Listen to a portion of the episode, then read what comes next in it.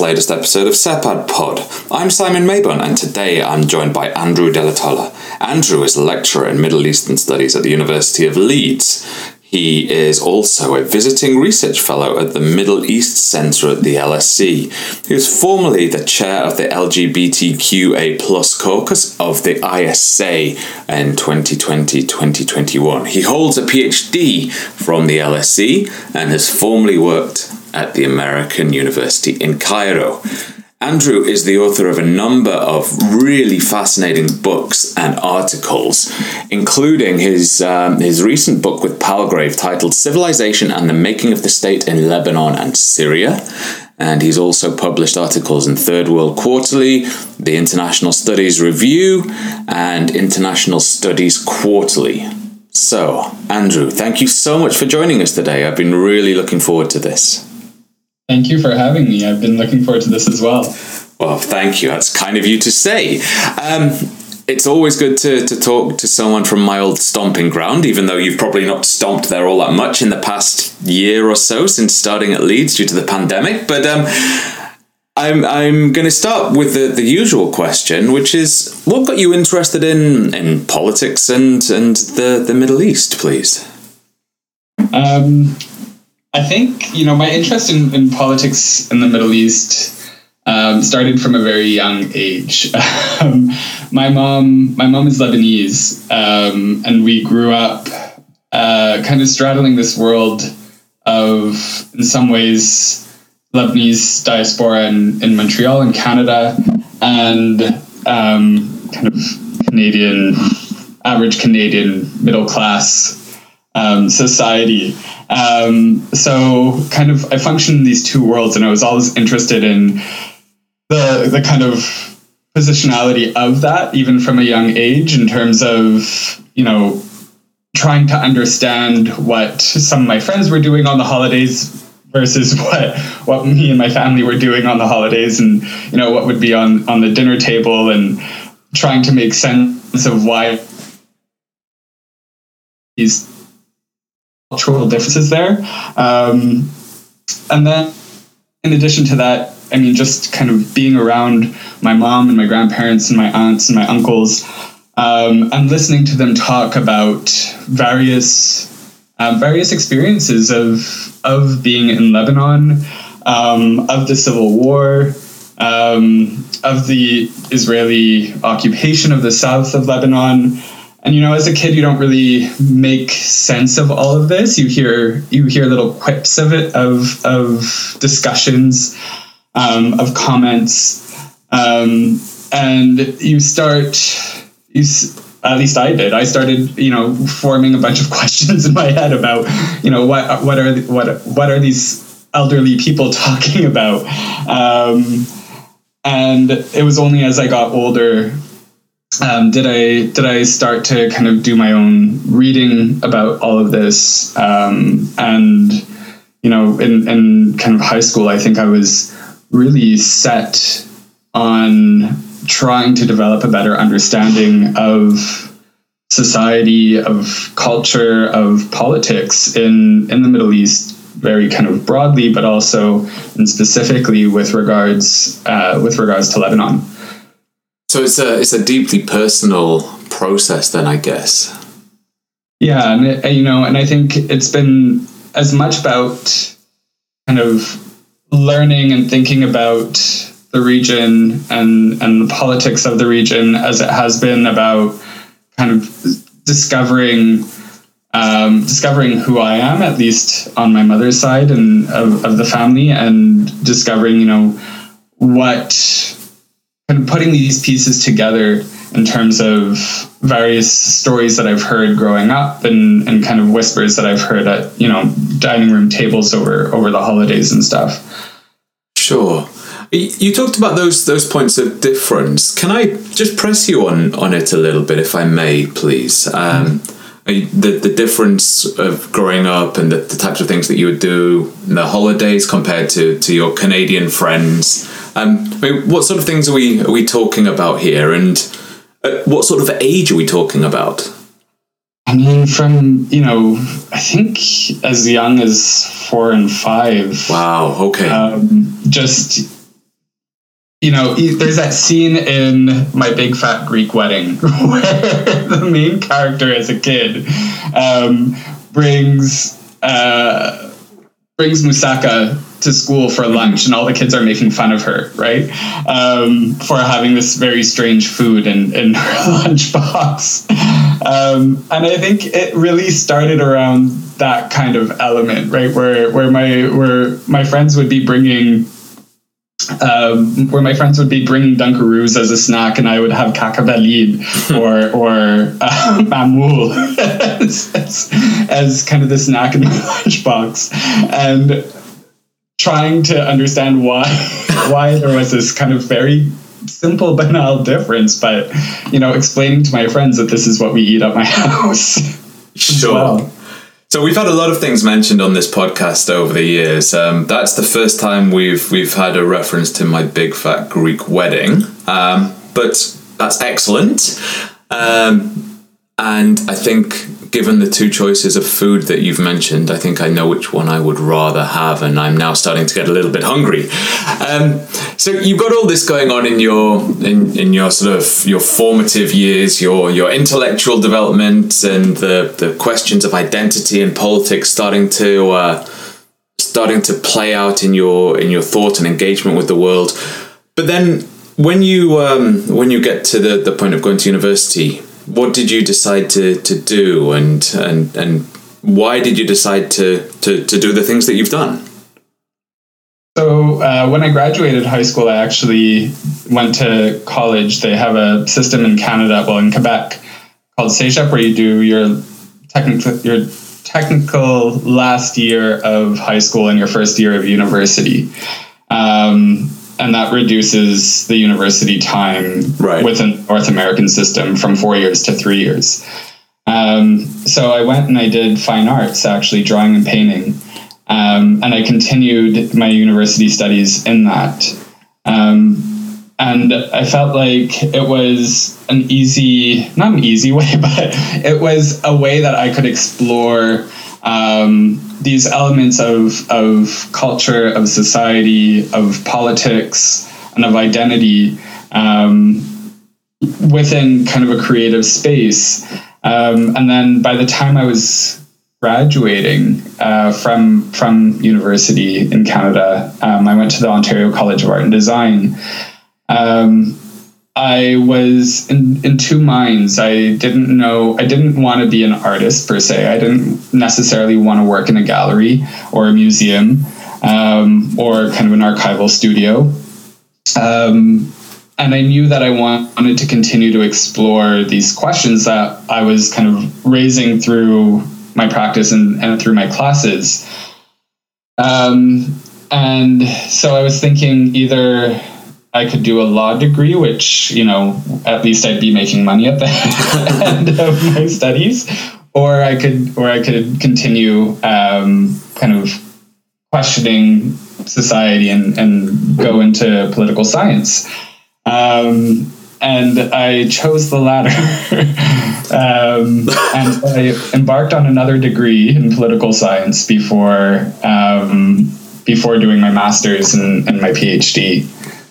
Amazing. That's fascinating. And and for for listeners, I should say that um, just before we recorded this podcast, Andrew and I had a chat, and he has some wonderful art adorning the walls of his home office. So um, that that makes a lot more sense, I guess, with your your art background. So, Andrew, you did your PhD at the LSE with um, Katerina Dalacoura and uh, and Fawaz Gerges. Tell us a little bit about that, please. I assume that that, that later became, became this wonderful book that you've written, but um, just tell us a little bit about what you did in the PhD, and we can talk a little bit about the book as well then. Um, yeah, so in the PhD, I was I went. I, I, mean, as as the PhD goes, I think for for many people, you go through these various iterations of what you're doing or what you're researching, um, and you're you're kind of trying to piece together something that would look at all similar to a PhD, and sometimes you know that seems like um, a project that is a little bit futile. Um, but um, yeah, I, I, started off kind of wanting to write about kinship, tribalism, in kind of a theoretical sense, and um, and kind of networks or, or patterns of relations um, in the process of state formation. So I was really thinking about, again, reflecting on kind of my own family history in terms of um, where my family came from, how they settled in the south of Lebanon, um, and and kind of the, the the politics and the economics of that settlement and thereafter, and the kinds of networks of privilege that um, they were embedded into um, and still are embedded into in some cases. Um, and also thinking about you know the, the kind of history of of the Lebanese state right? When we think about um, the Oseirans or the Safedins these kinds of big names that kind of reappear constantly over time um, within within Lebanon, within the context of politics and, and society and um, economics. Um, so I started off thinking really much, really, really kind of deeply about um, those networks and, and how that privilege is kind of handed down. Um, and as as that research was developing, and as I was kind of going further and further back into history, um, it became evident to me that a lot of these networks um, were changing over time as well. Mm. And they were changing over time because of various instances of kind of Ottoman modernization or French, British, and Russian pressure, um, an alliance formation between uh, various actors within society. Um, and I think that's really when the project began to take shape. And I noticed that there was actually a lot of discussion not necessarily about race explicitly, um, but a lot of discussion about civilization um, and a lot of discussion about the likeness between, for example, um, the Maronites in, in Lebanon vis-a-vis uh, the French um, and, and kind of the French uh, imperial administrators um, who were stationed there. Um, so that's really how the project took form from its infancy all the way to the end. Sure, this idea of civilization is really interesting. Um, obviously, it's it's central to the book, and it's something that you uh, you also explore beyond your uh, your monograph, in particularly in the um, in the ISQ piece, I believe. Um, tell us a little bit about why civilization seems to be this this um, this concept that does so much work for you when it's it's seemingly um, or at least prima facie got so many problems with it um, evokes so much so much um, philosophical work around the, the concept itself yeah i think um, it it it has a lot of baggage to it of course and it's that baggage i think that makes it so interesting yeah sure. Um, and i think you know, when we think about civilization or being civilized, um, it is very much tied to these structures of propriety, of, of being appropriate, of kind of um, having a certain idea of a moral framework um, that w- that we act by, um, and in in a lot of cases that doesn't necessarily pose a problem, at least on the surface. Um, but then when we scratch, when we begin to scratch kind of at that a little bit, that's when you know we have these questions that come up that I'm particularly interested in. In that um, when we think about civilization or when we think about who is civilized or who is acting appropriate or who has who's acting by a right moral framework um, those are essentially standards or benchmarks that have been set for a political purpose um, by certain people. Um, and it's, I would argue, reflective of their own kind of way of being. And so we get this kind of hegemonic understanding of this moral framework, um, of this way of being, that we then uh, kind of constitute as being the normal or the or or yeah the normal or the standard way of being, mm. and then everything else is measured up against that. Um, and this is you know this is not um, this is this is something that I'm particularly interested with regards to the concept of civilization um, and how it's deployed and how it's used and how it functions within society. Um, but it's not something that that kind of like in, that intellectual um, framing of you ha- having the normal and then having everything measured up against that is not something that um, is innovative to this kind of concept. Um, you know, we there are other thinkers who have been doing this work um, for some time now, including post-colonial and decolonial thinkers, as well as queer theorists as well, um, who look at these kinds of binary categories that are set up and these hierarchies that are set up, um, and try to understand. Um, the politics of those hierarchies, how they're reproduced, how those binaries are reproduced, and how they are fundamentally problematic to how we understand the world. Sure. So it's it's actually a really useful term to crack open these these questions of, of power, essentially power yeah. and and identity politics and and everything that's bound up in all of that. And that's that's really something that you explore in, in detail in the book, and it's it's such a fascinating read, um, not just politically but philosophically as well um, exploring ideas of statehood and and questions of of I guess belonging and the the situation uh, yeah the situation of identity within a political project and the contestation of that identity within political projects. Um, it's a really provocative read and a really challenging um, set of set of ideas. But if you could, Andrew, just just talk us through what what the book does then, please. Uh, I mean, it's such a such a rich, comprehensive, and um, well, it's it's a really impressive monograph. Uh, you do so much with it. So please just um, just talk us through what what you're trying to do.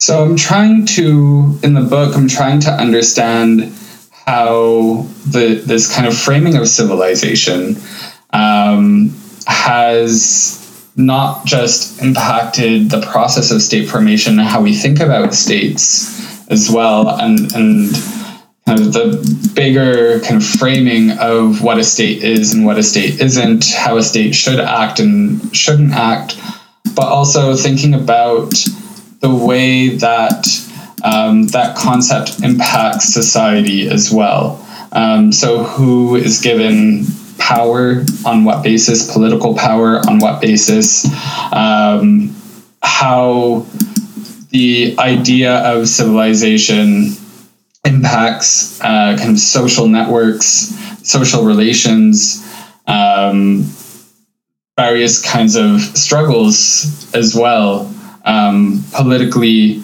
within society mm-hmm. and impacts again as you said um, kind of social contestation and, and contestation over political identity um, everything from the establishment of state institutions and administrations and kind of the codification of law to at, in, in the case of the ottoman empire of course um, to um, instances of revolt um, to kind of the formation of the independent and recognized state, um, and how all of that has its own history and baggage in relation to um, in relation to these notions of civilization. And where does the idea of, of post coloniality fit into this? I think um, I, I, I always have a little bit of um, a question mark that goes over goes off over my head whenever I think about the term post-colonial. Um, Sure. And the reason for that is yes, we can be making the argument that you know there is a we are living in a post-colonial world, right? Where kind of the um, the dynamics of colonialism as we understand it in history have fundamentally changed to the extent that we don't have these overt colonial structures in, in much of the world, anyways, um, anymore. But I would argue that the post-colonial world actually is very f- is very much sitting on the shoulders of colonialism in so many ways um, from everything about the way that you know um elites in post-colonial states um, have retained wealth, for example, and retained status to a certain extent, um, or even just the state itself. Right, the, is the state itself not a colonial product? And if it is, then doesn't it reproduce colonialism? So um, I would I would think I while I kind of enjoy working with post-colonial literature to a great extent, um, I think there is a question there to be had about what is meant by the post-colonial. What are we actually post? Yeah, yeah. That's something that you flag up, I think, um, or at least engage with um, in, in some interesting ways in, in your in your work outside of the book. I think um, there's the questions about the colonialism, but also I think some interesting questions about about peace and post conflict um, in your British Journal of Middle Eastern Studies piece, but. Um, but also looking at questions of sexuality as well within the context of, of civilization. So there's and there's so many things that that I assume come from the book and ideas of identity and belonging and questions philosophical and political questions that come out of the book. Um, if we can, let's let's touch on a few of them. Um, if that's okay. The, the piece in the International Studies Review um, titled Racializing Religion, Constructing Colonial Identities in the Syrian Provinces of the 19th Century. Tell us a little bit about that, please, and, and what you're trying to achieve there. It's a piece that you, um, you co authored in 2019, but it's a really interesting piece. Thank you. Um, yeah, so that in that piece, um, that piece really emerged with within these discussions that I was having with my co-author, Dr. Joanne Yao, um, throughout the PhD about the material that I was finding um, in the archives, um, and on her part as well, um, the material that she was looking at with regards to her own PhD work um, where there were these kinds of overt in, in, in the case of her um, phd there were these kinds of there were these cases of overt kind of racial hierarchies that were being deployed specifically um, in the quote unquote scramble for africa. Um, and in, in my case those dynamics were present and you could you, you get this sense that there is this kind of hierarchiz- hierarchization that's going on um, within kind of these interactions between the French, the British, and the Russians, and, and the populations in the Syrian provinces of the Ottoman Empire. Um, but they're not as explicit. Um, there are instances where race is brought up in terms of not knowing kind of the racial character of the population. Um, there's one quote that I love by a, uh, by a French administrator. Um, by I love, I mean I love using or I love referencing. You don't love the essence of the quote. says, um, he says that the native population has bred so much with the Turks that it's impossible to, to distinguish um, dis- distinguish between the races. I'm paraphrasing. I'm getting that quote wrong. but it's that's essentially the essence of it.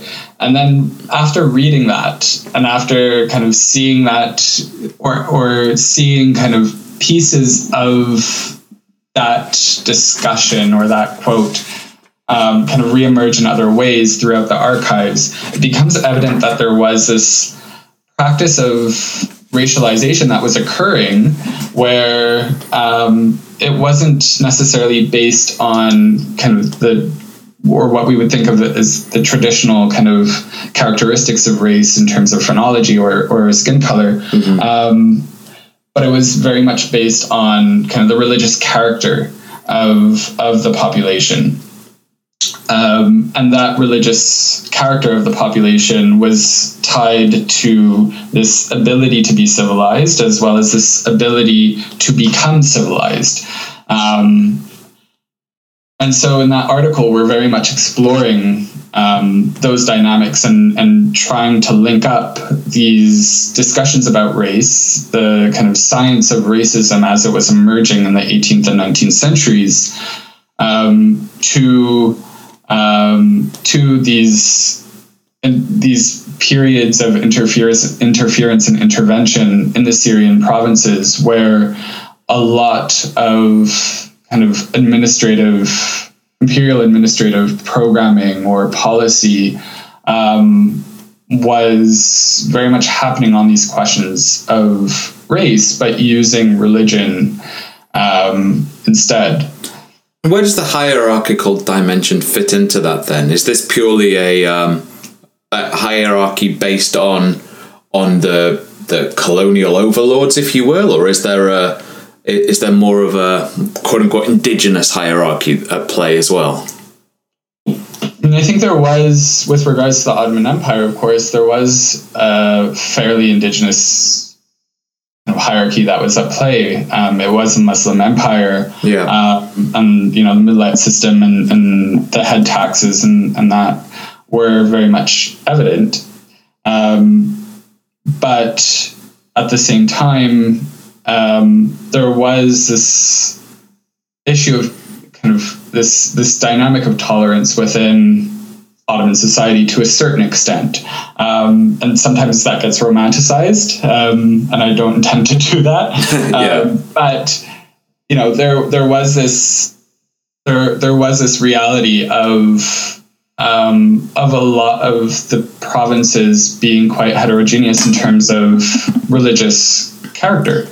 Um, whereas, um, you know, in, in Europe, that just wasn't necessarily the case. Um, if you're looking at kind of the British archives with regards to Jewish immigration to London, for example, um, it's a lot of this language of, you know, the scum that are moving into East London. They're kind of degrading. They're degrading society. They're taking our jobs.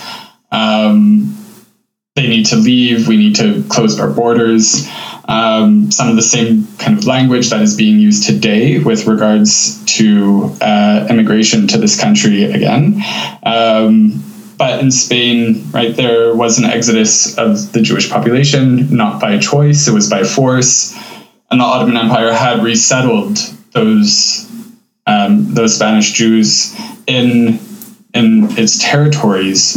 Um, and so that does need to be given, I think, credits where, where, where it belongs, right? We do need to acknowledge that. Um, but the kind of hierarchies that were being established in Europe um, were very much being used to justify the kind of violence and extraction and exploitation that was being committed around the world um, through colonization and through imperialism. Um, and those hierarchies very much placed um, Europe and, and white Christian Europe in particular as this kind of first civilization that has a duty to save the rest of the world.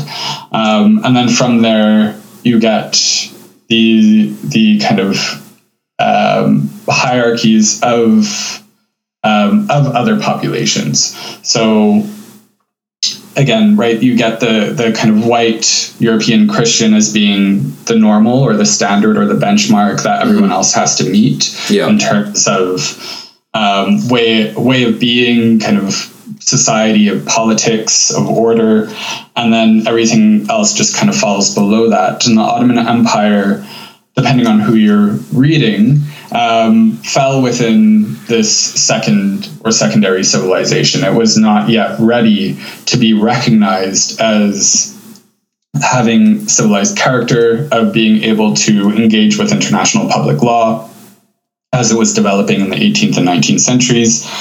Um, was not able to access the right of sovereignty in the same way that European states were.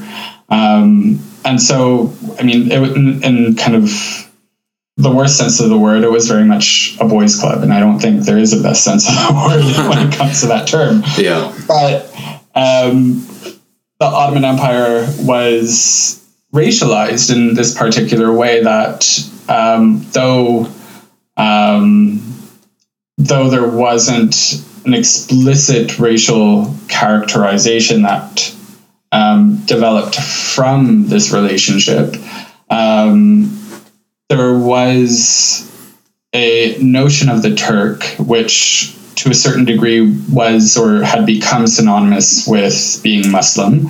Um, and within that, this idea that the, the Turk or the Muslim was inherently violent, um, unable to fulfill kind of their masculine duties, unable to govern in an appropriate way, and were effectively um, holding the Christians within the empire back from attaining a civilized nature, a civilized status.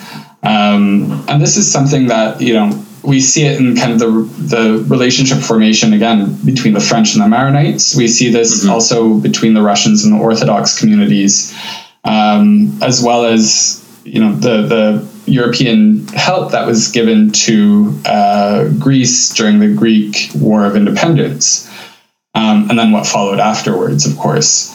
Yeah. Um, so all of this, I think, you know, kind of speaks to this process of of racialization, of hierarchization, with regards to um, the Ottoman Empire and where the Ottoman Empire sat in relation to Europe, according to the Europeans. Sure. And these are, I guess, questions that you you apply more broadly across um, across history and across international relations, um, reflecting on questions of race, of civilization, and hierarchies. And you do it in such a wonderful way, Andrew. It's really, really fascinating and um, and, and, provocative. So I, I, urge people to have a look at your piece in the. Um, the ISQ, um, and also your your recent piece in in Millennium, that, that look at these these questions applied broadly to um, both the region and the global south and and the discipline of of if we can talk of international relations as a discipline anymore. Um, I'm conscious of, of time and we've taken up a great deal of your time already, but I wonder if I can ask you one final question, Andrew, if that's okay, please. And that is um, what is the role of sexuality in all of this? I mean, where does sexuality fit? Not just in your in your research, but in these broader processes that we're talking about. You you just mentioned masculinity and the inability of, of particular groups to live up to this ideal um, masculine type. So I wonder if you can just elaborate on on sexuality a little bit more, please. Yeah, um, I mean, sexuality is um, a very kind of interesting question when it comes to civilization, I think, or, or kind of these notions of civilization, in that, um, and I and I write about this in the ISQ piece, where um, the idea of kind of sexuality um, as being kind of a measurement for civilized engagement very much, I would argue, developed around um, developed around this need for capitalist production, as well as a kind of had this moral justification in terms of you have a man and a woman and that's that's the right way of being and that's the right way that's the right kind of framework. Um, but that also served a um, that also served a very kind of important social economic and political role in society particularly in western europe um, during the 18th and 19th centuries as as kind of Europe was expanding and, and the industrialization happened and whatnot. Um, and that's to say that society and the state, I would argue, very much depended on these kind of heterosexual framings of um, kind of male duties, female duties, um, and the public and the private. Um, with regards to um, the development of the modern state on the one hand. Um, sorry, this this this is kind of jumbled, but in the development of the modern state on the one hand, where you had um, kind of the emergence of parliaments and, and um, public governance, that was very much a male dominated sphere, and, mm-hmm. and women were meant to kind of engage in the private sphere at home. Um, Sorry, Andrew, what what sort of time period are we talking about here? Just just to add a bit of clarity. um, we're talking. I think I'm reflecting more on kind of the 18th century. Sure. Okay. Um, and kind of the the changes in relation to um, the changes in relation to capitalism with vis-a-vis the industrialization in particular sure okay. um, and how that affected the household um, and what that meant for the household in terms of um, where women were supposed to be seen or not seen and where men were supposed to be seen mm-hmm. Um, and the kind of duties that were required of each um, where women were kind of more engaged in this form of national or uh, yeah national reproduction, social reproduction. Um, they you know kind of they weren't engaged in parliamentary politics, for example, or state politics. Um, but they had a responsibility at home to to raise the children to be good moral citizens of that state. Um, and so a lot of how we understand the modern state, I would argue, um, comes from this relationship, from these heterosexual relationships, which is why I think, um, and this is something that I'm continuously or c- kind of continuing to explore now, um, why there was so much emphasis on regulating sexuality in in Europe, and in particular, regulating sexuality in the colonies or or kind of the imperial peripheries, um, because there was a need for um, for labor to be reproduced. Um, there was a need for um, for kind of masculine bodies to be out there unexploited um, in terms of resource extraction, in terms and, and also in terms of you know being on the front lines of, of many European wars. Um, and I think that framing of sexuality is not often discussed. It's becoming more and more discussed now. So um, Chris Chitty um, wrote a phenomenal book called uh, Sexual Hegemony, um, which talks about this as well.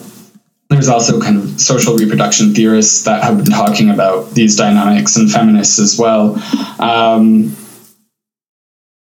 my interest, however, is taking that and looking at how that was applied to places in, in the Middle East.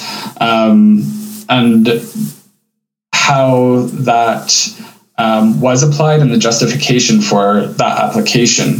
So, looking at um, this kind of uh, this dynamic of, of um, a moral framing um, where any kind of uh, engagement in homosexual practices was seen as uh, inherently problematic to um, the ability to be civilized, the ability to occupy masculine spaces, the ability um, to be considered a man and, and thus be considered civilized. Um, and so, thinking about that in that context, how then um, sexuality was regulated through uh, various instances of kind of imperial interference, interference or colonization, um, and how that has then been kind of taken up by current political elites in uh, in the region of the Middle East as being something that is culturally embedded, as something that is um, moral and essentially anti-Western, anti-imperial. So there's this kind of battleground, as um, Katerina Dalacoura points out uh, in, in her article on this topic. There's this kind of political battleground over over sexuality. Um, in saying that as well, um, there's an, there's this kind of wider issue of LGBTQ rights, right? So these uh, kind of global LGBTQ rights and the way that we read and understand LGBTQ rights is often through this specter or through this kind of framing of civilization, and that it's not overt, uh, it's not explicit, um, but you know when when someone who's from the LGBTQ com- community wants to go travel to Lebanon, for example, and um, they ask me if it's safe. Um, it always it always brings up this question because as an LGBTQ identifying person, I don't think anywhere in particular is safe for us. Mm-hmm. Um, and we see this, right? We see this in London where there's been homophobic attacks. We see this in the States where um, trans trans women of color are constantly being murdered and there's no kind of repercussion there's no investigation into these murders um, and so when someone asks me if being gay in lebanon is safe right they're on the one hand assuming that it's safe here when it's in fact not uh, yeah. on the other hand they're kind of that question of safety in lebanon is being produced around these characteristics of what is an Arab or how an Arab is constructed or how a Lebanese person is constructed if they don't identify as being Arab. Um, and the kinds of politics around that. Um, and so they see Lebanon as being um, as being kind of dominated by Hezbollah and therefore this kind of Muslim um, space that is violent and has terrorists and there's kind of political turmoil. And yes, there is political turmoil. yes, um, Hezbollah is in politics there, but that is not necessarily society. Um, and it also erases parts of that society that do identify as LGBTQ and, and kind of live their daily lives there as well, right? So if they can do it and they can and they can find spaces that um, are welcoming and safe for them, um, then you know surely whoever is going to travel will be able to um, find those spaces as well. It's not also not that difficult. You can just Google. Um, you can Google a lot of these bars and, and restaurants. Yeah. Um, and so there's this kind of notion that the global south or the majority world is not as advanced in within these kinds of realms of sexuality as well, um, which again hinge on these notions of civilization, even though they're not explicit. Um, and so, I I want to explore not just how the state regulates and governs sexuality, um, but also um, how individuals function within these spaces and the kinds of politics um, that they experience and that we can kind of theorize from and that we can understand better the political world in which they exist.